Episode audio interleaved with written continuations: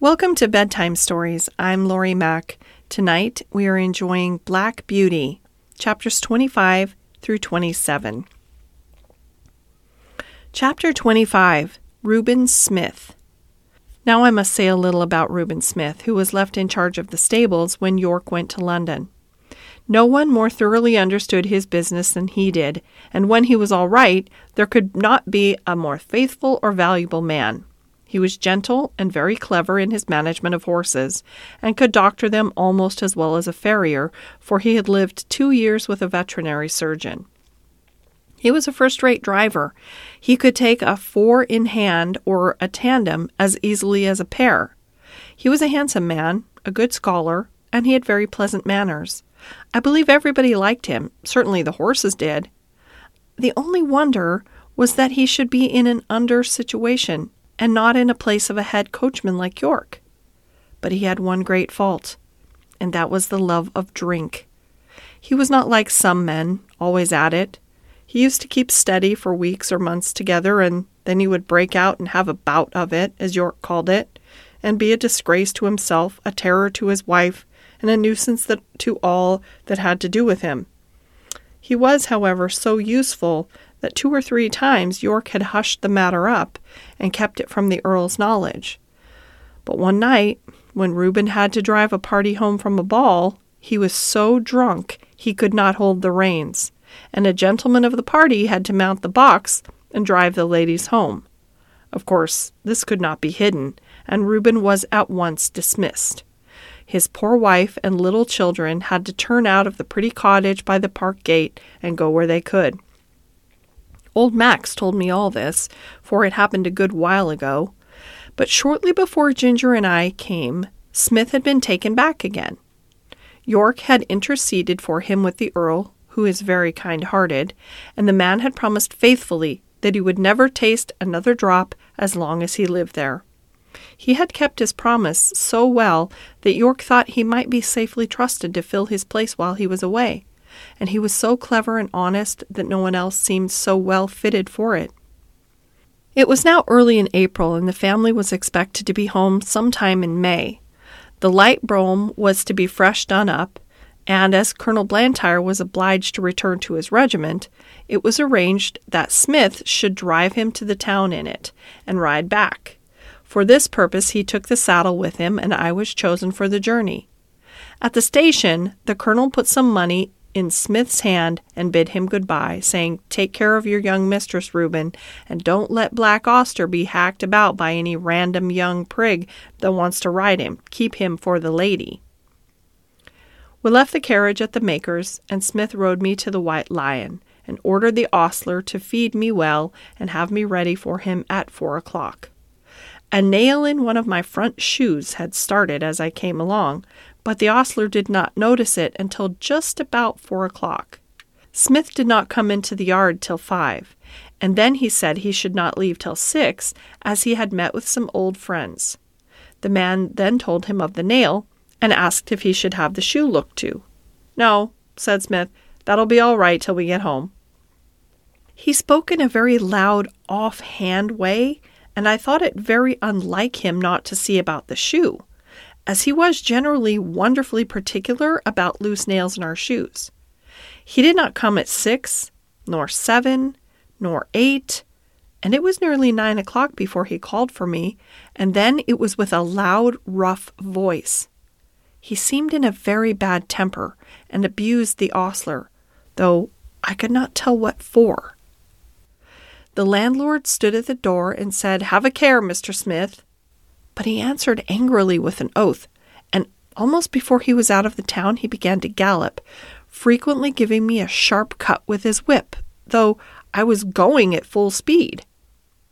The moon had not yet risen, and it was very dark. The roads were stony, having been recently mended. Going over them at this pace, my shoe became looser, and when we were near the turnpike gate, it came off.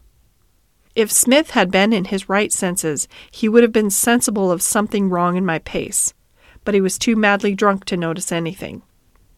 Beyond the turnpike was a long piece of road upon which fresh stones had just been laid, large, sharp stones, over which no horse could be driven quickly without risk of danger. Over this road, with one shoe gone, I was forced to gallop at my utmost speed, my rider, meanwhile, cutting into me with his whip, and with wild curses urging me to go still faster. Of course, my shoeless foot suffered dreadfully. The hoof was broken and split down to the very quick, and the inside was terribly cut by the sharpness of the stones. This could not go on. No horse could keep his footing under such circumstances, and the pain was too great. I stumbled and fell with violence on both my knees. Smith was flung off by the fall, and, owing to the speed I was going at, he must have fallen with great force. I soon recovered my feet and limped to the side of the road where it was free from stones. The moon had just risen above the hedge, and by its light I could see Smith lying a few yards beyond me. He did not rise. He made one slight effort to do so, and then there was a heavy groan.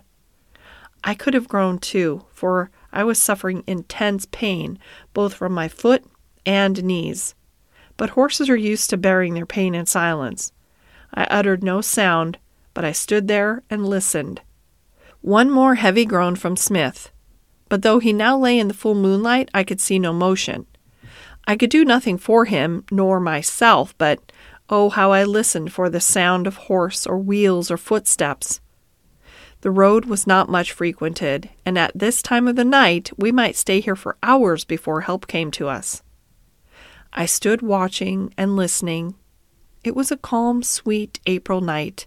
There were no sounds but a few low notes of a nightingale, and nothing moved but the white clouds near the moon and a brown owl that flitted over the hedge. It made me think of the summer nights long ago, when I used to lie beside my mother in the green, pleasant meadow at Farmer Gray's.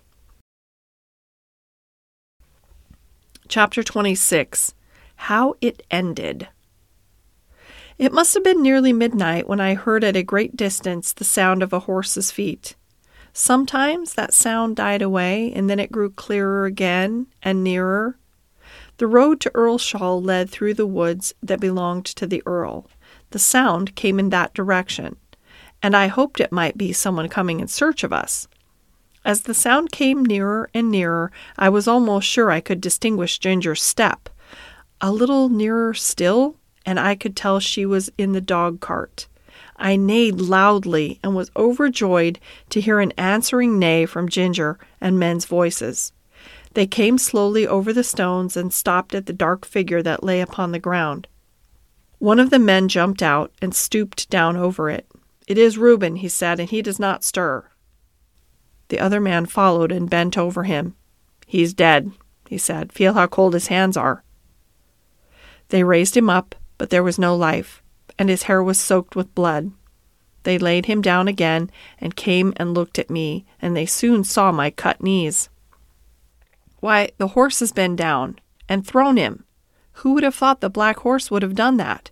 Nobody thought he could fall. Reuben must have been lying here for hours. Odd, too, that the horse has not moved from that place. Robert then attempted to lead me forward, and I made a step, but almost fell again. Hello, he's bad in the foot as well as his knees. Look here, his hoof is all cut to pieces. He might well come down, poor fellow. I'll tell you what, Ned, I'm afraid it hasn't been all right with Reuben. Just think of his riding a horse over these stones without a shoe. Why, if he had been in his right senses, he would just as soon have tried to ride him over the moon. I'm afraid it's been the old thing all over again. Poor Susan, she looked awfully pale when she came to my house to ask if he had not come home. She made believe she was not a bit anxious and talked of a lot of things that might have kept him. But for all that, she begged me to go and meet him. But what must we do? There's the horse to get home as well as the body, and that will be no easy matter. Then followed a conversation between them till it was agreed that Robert, as the groom, should lead me, and that Ned must take the body. It was a hard job to get it into the dog cart, for there was no one to hold Ginger, but she knew as well as I did what was going on and stood as still as a stone. I noticed that because if she had a fault, it was that she was impatient in standing. Ned started off very slow with his sad load, and Robert came and looked at my foot again. Then he took his handkerchief and bound it closely round, and so he led me home. I shall never forget that night walk. It was more than three miles. Robert led me on very slowly, and I limped and hobbled on as well as I could with great pain. I'm sure he was sorry for me, for he often patted and encouraged me, talking to me in a pleasant voice. As I reached my own box and had some corn, and after Robert had wrapped up my knees in wet cloths, he tied up my foot in a bran poultice to draw out the heat and cleanse it before the horse doctor saw it in the morning. And I managed to get myself down on the straw and slept in spite of the pain. The next day, after the farrier had examined my wounds, he said that he hoped the joint was not injured, and if so, I should not be spoiled for work, but I should never lose the blemish. I believe they did the best to make a good cure, but it was a long and painful one. Proud flesh, as they called it, came up in my knees, and it was burnt out with caustic and when at last it was healed, they put a blistering fluid over the front of both knees to bring all the hair off. They had some reason for this, and I suppose it was all right. As Smith's death had been so sudden, and no one was there to see it, there was an inquest held. The landlord and ostler at the White Lion, with several other people, gave evidence that he was intoxicated when he started from the inn. The keeper of the toll gate said he rode at a hard gallop through the gate, and my shoe was picked up amongst the stones, so that the case was quite plain to them, and I was cleared of all blame. Everybody pitied Susan. She was nearly out of her mind. She kept saying over and over again, Oh, he was so good, so good. It was all that cursed drink. Why will they sell that cursed drink? Oh, Reuben, Reuben. So she went on till after he was buried, and then, as she had no home or relations, she, with her six little children, was obliged once more to leave the pleasant home by the tall oak trees and go into that great gloomy Union house. Chapter 27 Ruined and Going Downhill. As soon as my knees were sufficiently healed, I was turned into a small meadow for a month or two. No other creature was there. And though I enjoyed the liberty and the sweet grass, yet I had been so long used to society that I felt very lonely. Ginger and I had become fast friends, and now I missed her company extremely. I often neighed when I heard horses' feet passing in the road, but I seldom got an answer, till one morning the gate was opened, and who should come in but dear old Ginger. The man slipped off her halter and left her there. With a joyful whinny, I trotted up to her and we were both glad to meet. But I soon found that it was not for our pleasure that she was brought to be with me. Her story would be too long to tell, but the end of it was that she had been ruined by hard riding and was now turned off to see what rest would do. Lord George was young and would take no warning. He was a hard rider and would hunt whenever he could get the chance, quite careless of his horse. Soon after I left the stable, there was a steeplechase, and he determined to ride. Though the groom told him she was a little strained and was not fit for the race, he did not believe it, and on the day of the race urged Ginger to keep up with the foremost riders. With her high spirit, she strained herself to the utmost. She came in with the first three horses, but her wind was touched, besides which he was too heavy for her, and her back was strained. And so, she said, here we are, ruined in the prime of our youth and strength, you by a drunkard, and I by a fool. It is very hard. We both felt in ourselves that we were not what we had been. However, that did not spoil the pleasure we had in each other's company.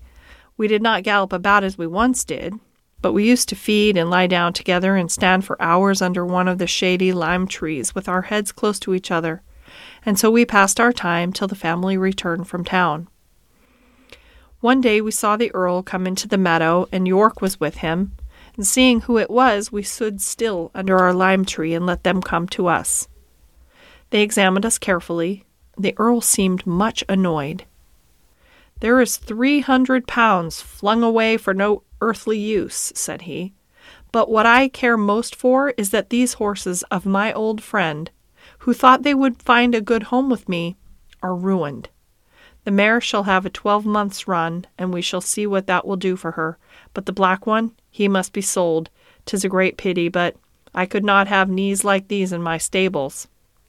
No, my lord, of course not, said York, but he might get a place where appearance is not of much consequence and still be well treated.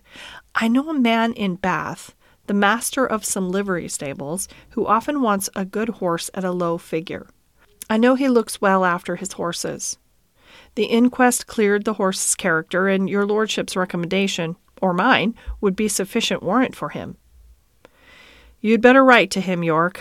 I should be more particular about the place than the money he would fetch. After this, they left us. They'll soon take you away, said Ginger, and I shall lose the only friend I have, and most likely we shall never see each other again. 'Tis a hard world. About a week after this, Robert came into the field with a halter, which he slipped over my head and led me away. There was no leave taking of Ginger. We neighed to each other as I was led off, and she trotted anxiously along by the hedge, calling to me as long as she could hear the sound of my feet.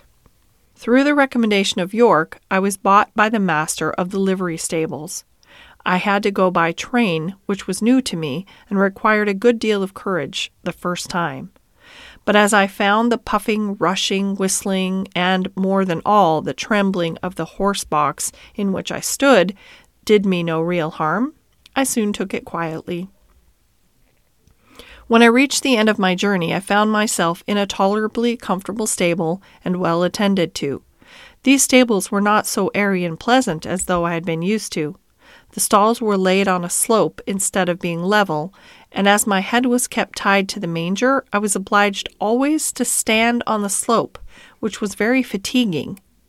Men do not seem to know yet that horses can do more work if they can stand comfortably and can turn about. However, I was well fed and well cleaned, and on the whole, I think our master took as much care of us as he could. He kept a good many horses and carriages of different kinds for hire, Sometimes his own men drove them, and at others the horse and chaise were let to gentlemen or ladies who drove themselves. That is all for tonight. Come back again where we'll read chapters 28 through 30. Good night.